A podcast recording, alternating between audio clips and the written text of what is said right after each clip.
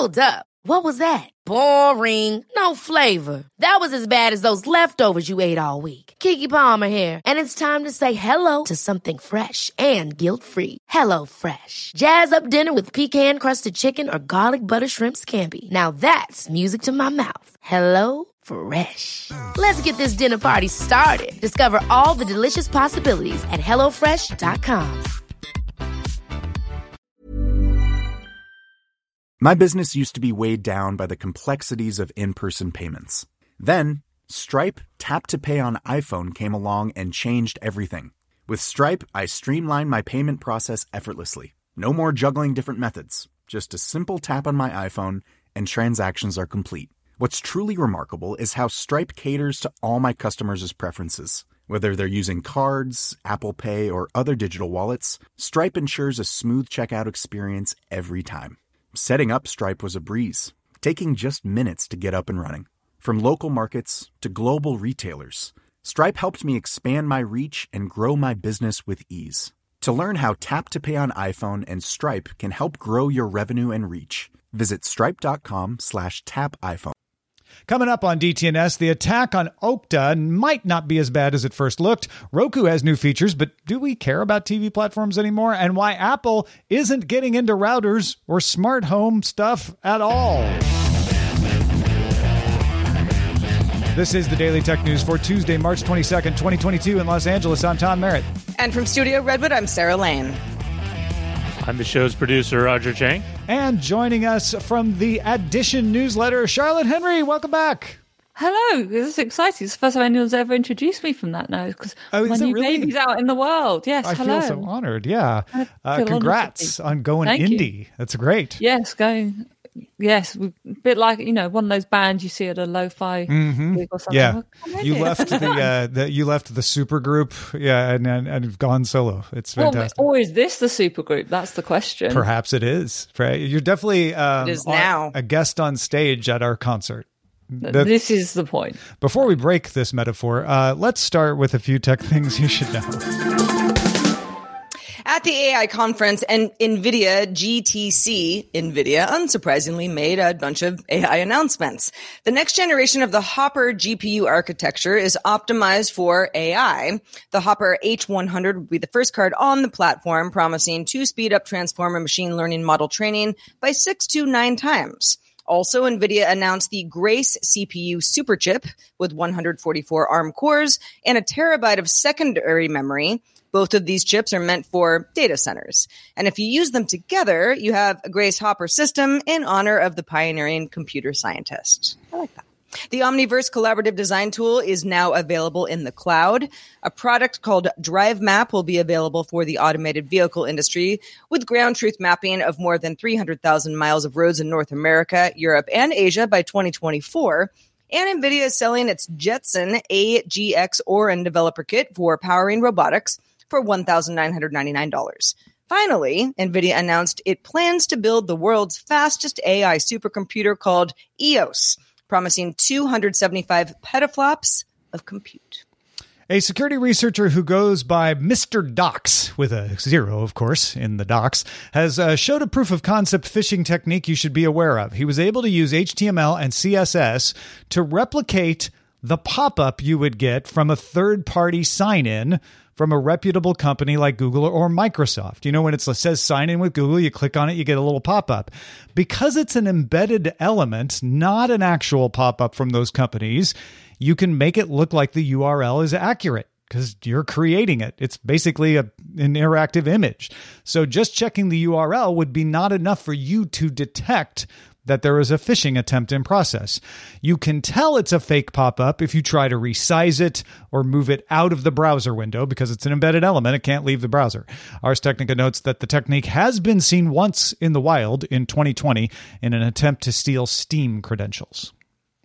Netflix is adding more games to its streaming service, just a few, but still, the library grows, including educational game This is a True Story about water scarcity in sub-Saharan Africa, and Shatter Remastered, which is a mobile version of the brick breaking game Shatter. Netflix also says that Into the Dead 2 Unleashed, a sequel to the zombie action game, is coming soon later this month. Alphabet announced it's spinning Sandbox off into an independent company, not taking it from one part of Alphabet into another, but kicking it out of Alphabet altogether.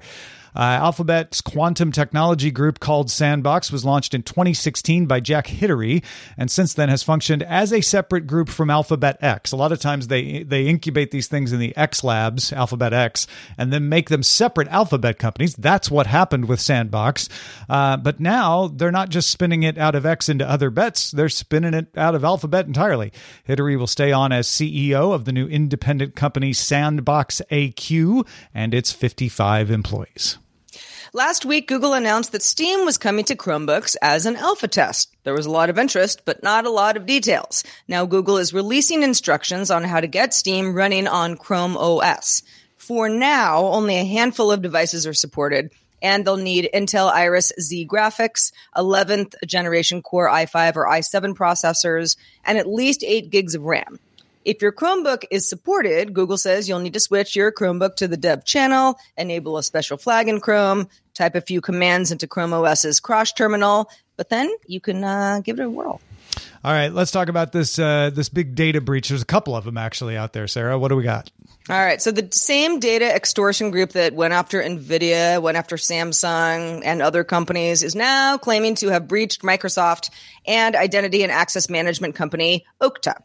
Let's start with Okta. The company provides software and services to keep employee logins secure for things like single sign on. Clients include FedEx, T Mobile, HPE, JetBlue, Siemens, Starling Bank, big, big companies, and there are others. The attackers claim to have gained super user admin access to Okta.com. And they posted screenshots on Telegram of what they allege are some of Okta's customer data, as well as its backend admin console. Okta Chief Security Officer David Bradbury wrote in a blog post that there was a five day window of time between January 16th and January 21st, 2022. It's just a couple months ago, where an attacker had access to a support engineer's laptop. This is consistent with the screenshots. He says the company terminated the compromised user's active sessions, suspended the account, kind of the end of it. But Bradbury also wrote, these engineers are unable to create or delete users or download customer databases. Support engineers do have access to limited data, for example, JIRA tickets and lists of users that were seen in the screenshots. Support engineers are also able to facilitate the resetting of passwords and MFA factors for users, but are unable to obtain those passwords. Okta CEO Todd McKinnon says there's no evidence of ongoing malicious activity. The worry was whether the attackers had gained access to client systems through Okta. Sounds like Okta is pretty confident that they had not, but that was the worry. The same malicious group also claims it breached Microsoft's Azure DevOps server. The group leaked 37 gigabytes of source code that appears to include code for Bing, Cortana, compliance engineering, and some other Microsoft projects. Doesn't contain references to Windows or Office products specifically. But the group also claimed to have breached LG Electronics for the second time.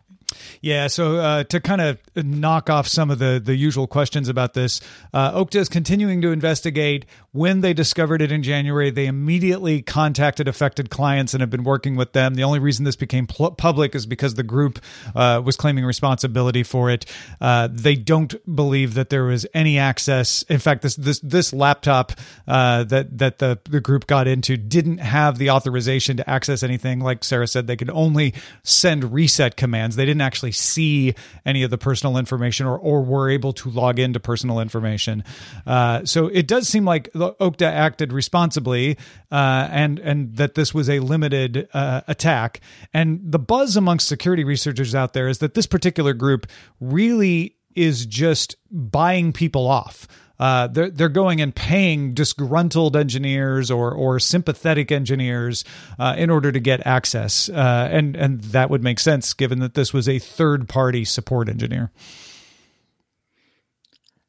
I feel reassured having sort of read those comments because when I first saw this story this morning, my time in the UK, I went, "Uh oh, yeah, this doesn't sound good. This sounds like someone's going to get access to lots of different services." Not just you know because because of the nature of Okta as a business. It, my worry was we were going to suddenly see a whole load of you know repercussions from this. Right. But actually reading that blog post from the chief security officer at Okta, um, kind of, you know, if we take, we have to, for the time being, take that at face value and seeing that makes you think, okay, they've kind of been pretty transparent. They- They're not pretending there's no issue, but they've, con- you know, explained how that issue is contained and how they've discovered it. I guess the question might be, why did it take from January the 21st or whatever it was to March the 22nd for this to become public. But as general, it seems to me Okta has uh, behaved kind of in the way we would want a company to in these circumstances, and that actually the initial fears that we all had when we reading about it about the kind of knock-on effect seem like they've been contained.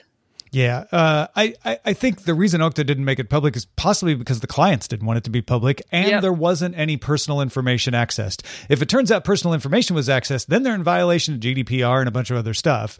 So I feel like they they were following client wishes and the law, and only because this group made it public were they like, okay, fine, we will tell you as much to calm calm you down as possible. Because I was like you, Charlotte. When I first saw this, I'm like, ooh, man, if they were able to get into FedEx and HPE and all these other companies, you know, this this Starling could Bank, spread really Starling fast. Bank one of them? Yeah, yeah, yeah. So it, it could have been could have been really bad. So I went from kind of going, oh my goodness, is this Marriott or whatever else to, okay, no, they seem to have behaved sensibly. Which, I mean, given the kind of nature of their business, you would both hope and expect.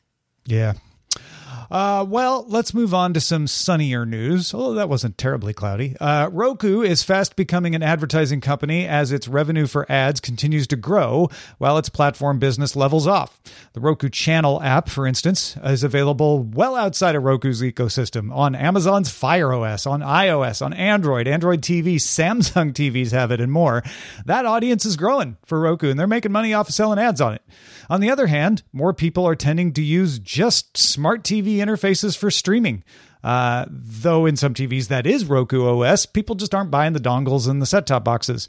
And of course, Roku still wants to improve its platform. They're not resting just on the advertising revenue yet. So let's look at what's new in Roku OS 11. You can change your screensaver to use your own photos. The feature is called Photo Streams, and it can connect to your desktop or a mobile device. And you can even share your streams with other Roku users. Like maybe you have some family members. Then you can all collaborate on a shared stream and add photos to it. Uh, there's a new speech clarity setting for dialogue, uh, making dialogue clearer. Uh, and for people who use Roku streaming or speaker devices, uh, like the, their surround sound, their sound bar, uh, there's new sound modes uh, standard, dialogue, movie, music, and night modes. Roku's mobile app will now show more info on TV shows and movies, including where you can stream them for free and any existing paid accounts you have if you can stream them there. A new What to Watch on Roku section in the home screen menu will suggest popular and recently released stuff. Uh, Voice enabled keyboards are getting Spanish, German, and Portuguese support. None of these are the kinds of features where you're like, I've changed my mind. I've got to buy a Roku device, even though I have a Samsung TV. Uh, how do we feel, Charlotte, about Roku OS 11 and just the future of streaming platforms in general? It feels like they're becoming kind of commoditized. Uh, I feel exactly that how you just said. I have two Samsung TVs in my apartment. Um, none of them have anything, any dongles or stuff plugged into them. Um, I do have a cable box in one of them, but everything, all the streaming services I use, um, just you know the TV OS that's within the Samsung televisions. Um, yeah, in fact, the only example where I have to use something different is when I have to plug my Mac Mini into one of the TVs because it doesn't have an Apple TV Plus app. But um, I think actually we're going to see that this is a bit like mobile phones, right? And people don't want lots of stuff and peripherals. And actually, if you own, you have to own the actual hardware, in this case, the television. And so if you want people to use your streaming platform to access even other services, you're going to have to build the TV as well. Yeah, I've got a I've got an older Samsung TV. It's it's Right. it's 10 years old now, but it has some smart uh, capabilities. And I thought, oh, that's kind of fun, you know, when I first got it. But no, I'm going to use my Apple TV. That's that's that's how I do everything. You know, I I don't want to build all this into some TV because then when I have to replace the TV, then I don't have kind of my Yeah. my setup on you know some separate system. But more and more, uh, particularly recently, uh, you know, I've had friends who because people are always saying, Sarah, you know, you watch all you know the streaming stuff, like how do you how do you get in everything and and you know as as people continue to you know cut cords and figure out what the best situation is uh, more and more i don't totally know what i don't know how to tell them not to use these apps on their televisions because they've gotten so much better. And it's hard to convince somebody to to buy a separate hardware device. I mean some people want that for sure. But i think more and more it's just like oh well tvs are smart so you just figure out something like the roku platform within this tv because if it's new enough it would support that I think Yeah. this is a highway headed for pain because I have a 16 year old Samsung TV that has no connectivity, but I'm able to use Apple TV, Roku, Android TV on it, and I do.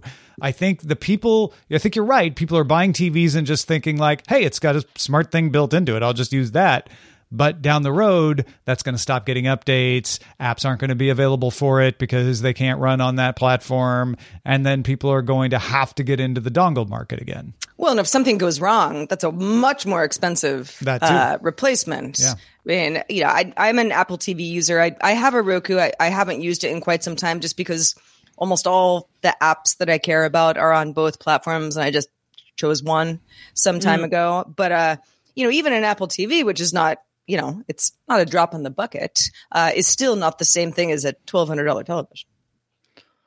No, but of course they those. I mean, Apple hasn't. You know, these boxes do get updated and can go out of date, and you know, any of these companies who are making these apps could go, no, we're only making it available on this platform, not this platform. It's not particularly in there to their advantage to do so at the moment. The general pattern we're seeing is that people who have streaming services want those services to be in as many places as possible.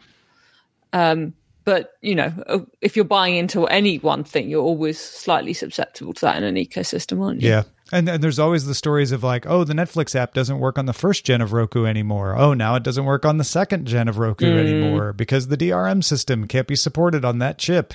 Feel like we're headed towards something like that with TVs in a couple So what's going to happen is I'm going to have to splash out on a new TV t- soon, and Tom's going to be sitting there going, "Ha ha." I've got my 16 year old box TV and a nice just- new box. Just get a so- uh, Chromecast yeah. or something. You don't have to buy a whole new TV, but but people are going to have to realize that. Yeah. Well, Wired has an article out today about yet another attempt to make smart glasses. Although this one's a little different. Hmm. Nimo is a full mini computer that's contained in the glasses frames themselves. It runs a modified version of Android. Doesn't have Google Play Store support, but it does support Android apps, so you can run browsers, Microsoft Office, things like that. It also uses a Snapdragon XR1 processor. Importantly, there's no official tethering that is required, and that's something that Nimo touts. But if you want to connect to the internet, you would need a solution. So Bluetooth would connect you to a mouse and keyboard, for example. You can also use Bluetooth to connect to a phone, use that phone as a trackpad, kind of cool. And it can detect your gaze, so you can tap on the side of the frames to select certain things. So uh, even if you're not tethered, there is some functionality there. The Nimo has dual 720p screens embedded into the sides of each lens that allow for up to six virtual screens. What you see is equivalent to up to 40 to 50 inch displays. So for people like me who need prescription lenses, and I wear contacts, so it's kind of my solution. But if you but if you don't and you need glasses, the company isn't offering lenses. You'd need an optometrist to make lenses that work in the device. Uh, you know, unless you've got a, another solution or you don't need glasses at all. No cameras built into the device. So this is not one of these, oh, okay, I'm going to go out and about and take photos and make people feel weird. Doesn't have speakers either. That is all stuff that you can tether to a Bluetooth device, uh, you know, and figure some stuff out, but it's not built into the glasses themselves. And Nimo makes a point to say, you know, that's not really the point of this. This is replacing some sort of portable laptop or something that you might use at a coffee shop or if you're on the move or you're on a train or you're uh, you know at an airport battery life is 2.5 hours and it weighs 120 grams right now although the nimo team says they think they can get that down to 90 grams by the shipping date which is set for the first half of 2023 Uh, we've got a little bit of time, but it will come, if all goes well, to India and US markets for $799. Oh, you lost me. I was in I on know. this because I'm I, like, I oh, saved that little nugget for the end. it's it's not that different from a from a tablet uh you know you you where you're like oh i just need it for word processing and doing some productivity stuff. And and it's it's light and on the go. And i'm like oh yeah one of those mobile keyboards like people use and, and a bluetooth mouse. I'm sitting in the sky lounge at the airport you know. I could see this being a business tool. And maybe that's the the enterprise price at $799 they're expecting companies might drop that but i'm not sure if i'm splashing out that much although it is a yeah high end tablet price, I guess, uh, just to try this out. What about you, Charlotte? So everything about smart glasses terrifies me. I felt a bit better when I read that they were not like it was the Facebook ones that had um, pictures and video taking on it that freaked everyone out, wasn't it? mm-hmm. Yep. Yeah. That was a few months back. Well, even Um, so Google obviously- Glass before that. Exactly. Although they were fairly obvious when someone was wearing those. The Facebook ones and like these um, Nimo ones look exactly like pretty much like real eyeglasses. Um, uh, the Facebook ones too, if I recall, actually you could get a prescription in them, couldn't you? Like like you say, I'm wearing contact lenses, um, so that would obviously be a solution. Um, I'm not totally sure with your argument, Tom, that a company would be happy to drop eight hundred dollars instead of buying one of their high-powered executives a uh, tablet. I think probably the tablet is easier to justify and would go further than the few trips on a plane that may or not may Sure. not still be happening. I'm just saying that the price point won't turn them away. They might still turn away from the practicality of it, but Yeah. but but there's a confidentiality thing. Nobody can look over your shoulder at your screen Mm-hmm. on this, you know, because they're on your face. Uh, it's more more productive because you have more screens. They're bigger screens, so maybe there's an argument there. I really like this concept though of saying, you know what? Let's take the technology we have right now and make glasses that work with that instead of promising something where the technology isn't there yet. There's a place for that. Microsoft, Magic Leap, they they're all pushing that boundary, and maybe someday one of them will get there. But I do like somebody saying, "Well, we've got technology that can work right now. What can we do with it?" And, and, Yeah. and this is obviously this is obviously a bit of a different play, isn't it, to the metaverse type of play where it's like Yeah. we want you to be consumed in an alternative world. This is about doing more in the world Yeah, that you're, you're reading in. some email and you have limited space and you can s- sit up straight and look ahead. That might be pretty nice, depending on you know how your workflow goes and it, you know if you move around a lot. I think that's sort of the key of this is this Mm. is not something I want sitting comfortably at my own desk at home. I just don't. I don't need it, and I kind of don't want it.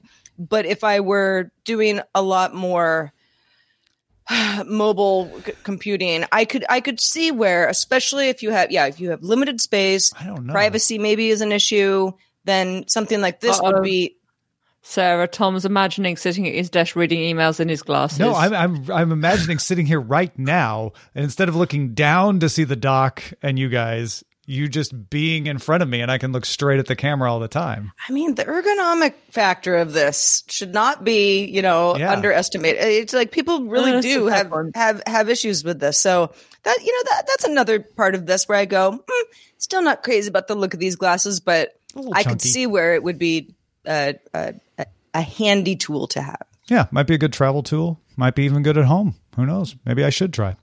Uh, folks, what do you think? Tell us in our Discord. You can join that by linking a Patreon account at patreon.com slash DTNS. Hiring for your small business? If you're not looking for professionals on LinkedIn, you're looking in the wrong place. That's like looking for your car keys in a fish tank.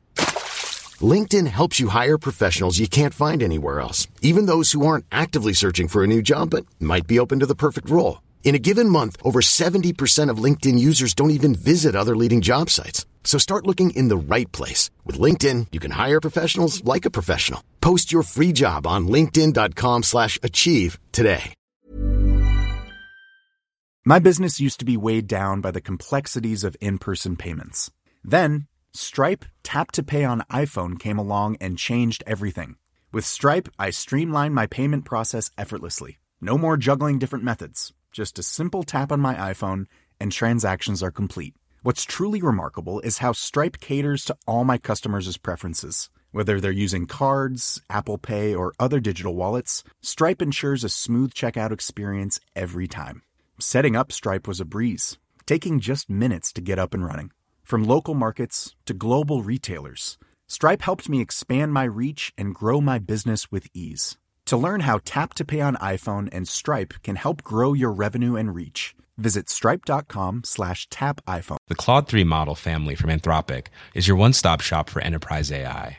With models at every point on the price performance curve, you no longer have to make trade-offs between intelligence, speed, and cost.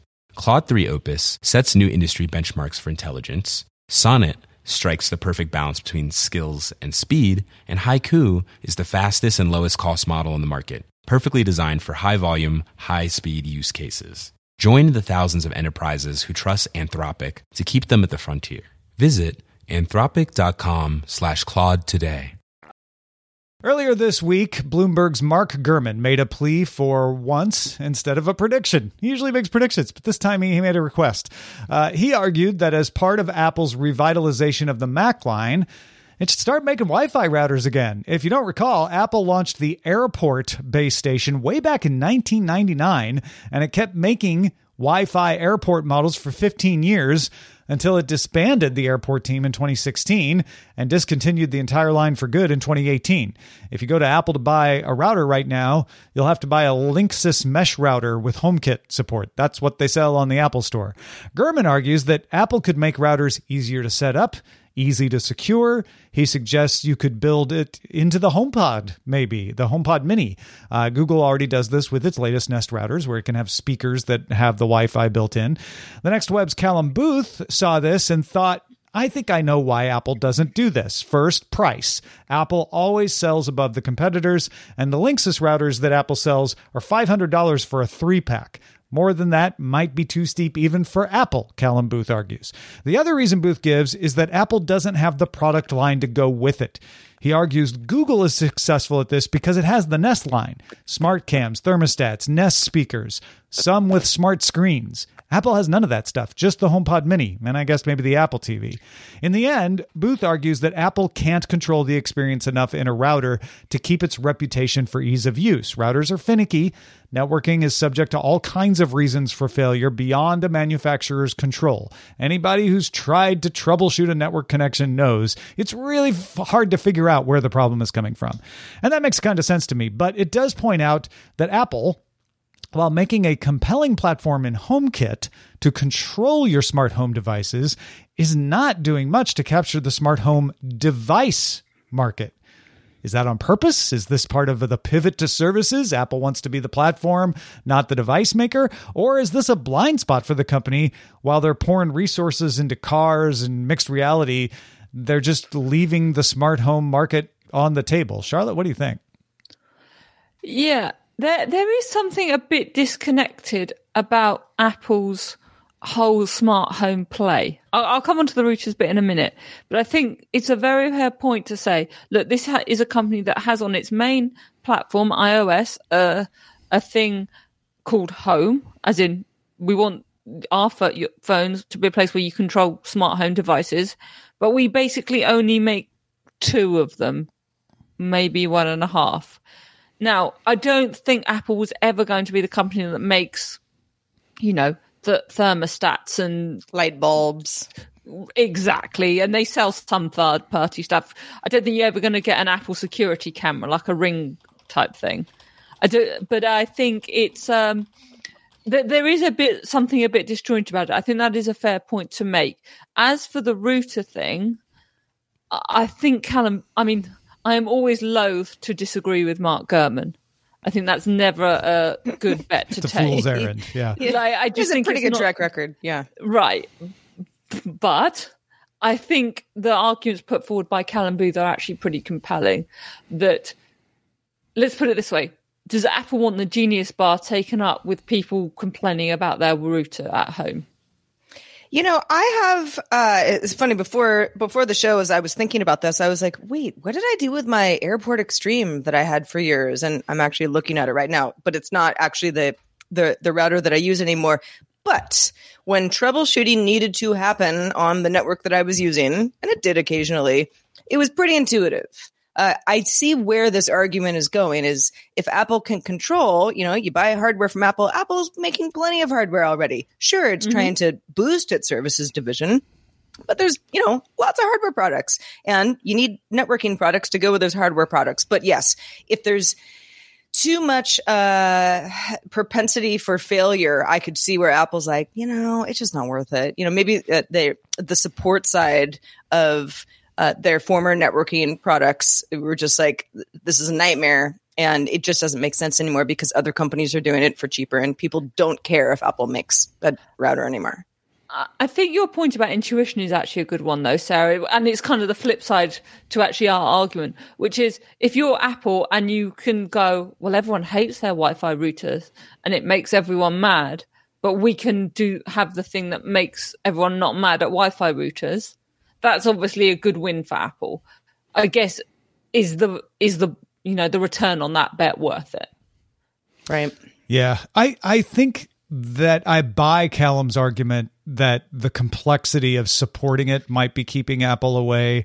I don't know that Apple cares about the price point. They, I'm I'm sure if if it cost a thousand dollars for a pack of three beautiful Apple Wi-Fi routers that were super easy to set up, Apple wouldn't yeah. blink at charging people yeah. that right on the mantle, you yeah, know, front but, and center. Let's look at them. But but honestly, uh, I I think I think yeah, it may be that they they just don't want to deal with the the complexity of that. Although Eero has done a great job. I know they're owned by Amazon, but even before that, they they had a great job of being easy to manage. They worked really well. I have them. I'm using them right now. They're, they're, they're specialist companies, aren't yeah. they? Yeah. And I, I almost feel like maybe Apple wanted to buy Eero and is hoping to buy somebody like them and bring uh, them I in. Was, have, I was looking while you were introducing this segment. Didn't Apple used to stock Eero at the Apple store? I'm they sure did. I've been in an Apple store and seen Eero. As soon as as soon as Amazon bought them, that that that stopped. That stopped. It got yanked. Yeah. yeah. yeah. So yeah. All right, uh, let's check out the mailbag. Let's do it. This one comes from Jeremy, uh, who listened to our conversation we had on the show yesterday about the new Mac Studio. What's going on with onboard storage? Jeremy says, heard a few people talk about the su- surprise expansion slots for SSDs in that new Mac Studio. The machine has the ability to have up to eight terabytes of storage. Does everybody really think that Apple would put that into one slot? It would be an incredibly expensive drive, especially compared to being able to get two smaller ones in the same machine. It also allows other machines to start with the same base SSD and then just add to the other slots to get the storage that the customer selects. Jeremy says, "Am I overthinking this?" no, Jeremy, uh, you're making complete sense. Uh, I think the the surprise wasn't so much that they were that there were slots in there. It was that Apple has gone out of their way to stop you from using them. Uh, mm-hmm. there, there's, there's, they literally designed it in the worst way to, to possibly upgrade, which maybe you could excuse of like, well, they just weren't designing it to make it easy to upgrade. But then there's software that actually prevents you from putting in your own SSD slots, uh, which is exceptionally uh, obfuscating. So it really does feel like, and and the policy from Apple is clearly uh, they they say on the site these are not meant to be user upgradable. Uh, we're not providing upgrades. Uh, you should buy as much as you need from the start. And and from then on, it'll have to be external. So, so they really did design it not to be upgraded, even though they could be upgraded. I, I don't understand putting uh, impediments to people wanting to do this themselves. It's crazy. Well, Hi, thanks, Jeremy. Apple? Yeah, right. Yeah, you know, kind of been. We, we, we feel like we know Apple at this point. Yeah, I'm not uh, surprised. Yeah, yeah, yeah. The the the the limitations on purpose. Uh, to save us from ourselves. Uh, well, thanks, Jeremy, for the feedback. Do keep that feedback coming. Feedback at dailytechnewsshow.com is the email address to send it to. Dog photos welcome. Hello, Uno. Also, thanks to you, Charlotte Henry, for joining us today. I know you've got some new stuff in the works. Let folks know where they can keep up. Yes, uh, I am now running. Obviously, I've had to make the I made the jump to Substack, of course. Um, so I'm over at theaddition.substack.com. There's lots of tech stuff. There's lots of media. You go tech stuff, media stuff, culture stuff, all coming together, all added together there. So that's fun. Uh, my book is still available. Not buying it Um, and fin- the topic of fake news continues to feel quite pertinent. So yeah, and send me your dog photos on Twitter to at charlotteahenry.com. Excellent. Well, good to have you on the show as always. Want to extend a special thanks also to Anthony Junk, who's one of our top lifetime supporters for DTNS. Thank you for the years of support. Anthony, gold star. and the crowd goes wild. Uh, there is a longer version of the show. It's called Good Day Internet. You might know all about it, but if you don't and you'd like an extended version of the show where we talk about all sorts of stuff, do become a patron at patreon.com slash DTNS. We are live here on DTNS Monday through Friday at 4 p.m. Eastern, 2000 UTC. Find out more at dailytechnewsshow.com slash live. And we're back doing it all again tomorrow. Scott Johnson joining us. Talk to you then. Daily Tech News Show is made possible by its listeners. Thanks to all of you, including Chris Beneteau, Steve Iadarola, and Jeffrey Zilks.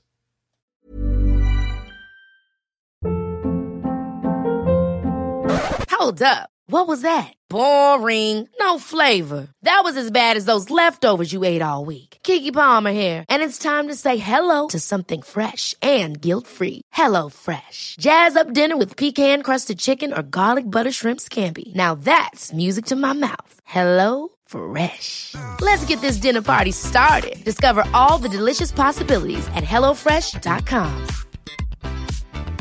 Hi, I'm Daniel, founder of Pretty Litter. Did you know cats tend to hide symptoms of sickness and pain? I learned this the hard way after losing my cat, Gingy. So I created Pretty Litter, a health monitoring litter that helps detect early signs of illness by changing colors, saving you money and potentially your cat's life. Pretty Litter is veterinarian developed, and it's the easiest way to keep tabs on your fur baby's health right at home. Go to prettylitter.com and use code ACAST for 20% off your first order and a free cat toy. Terms and conditions apply. See site for details.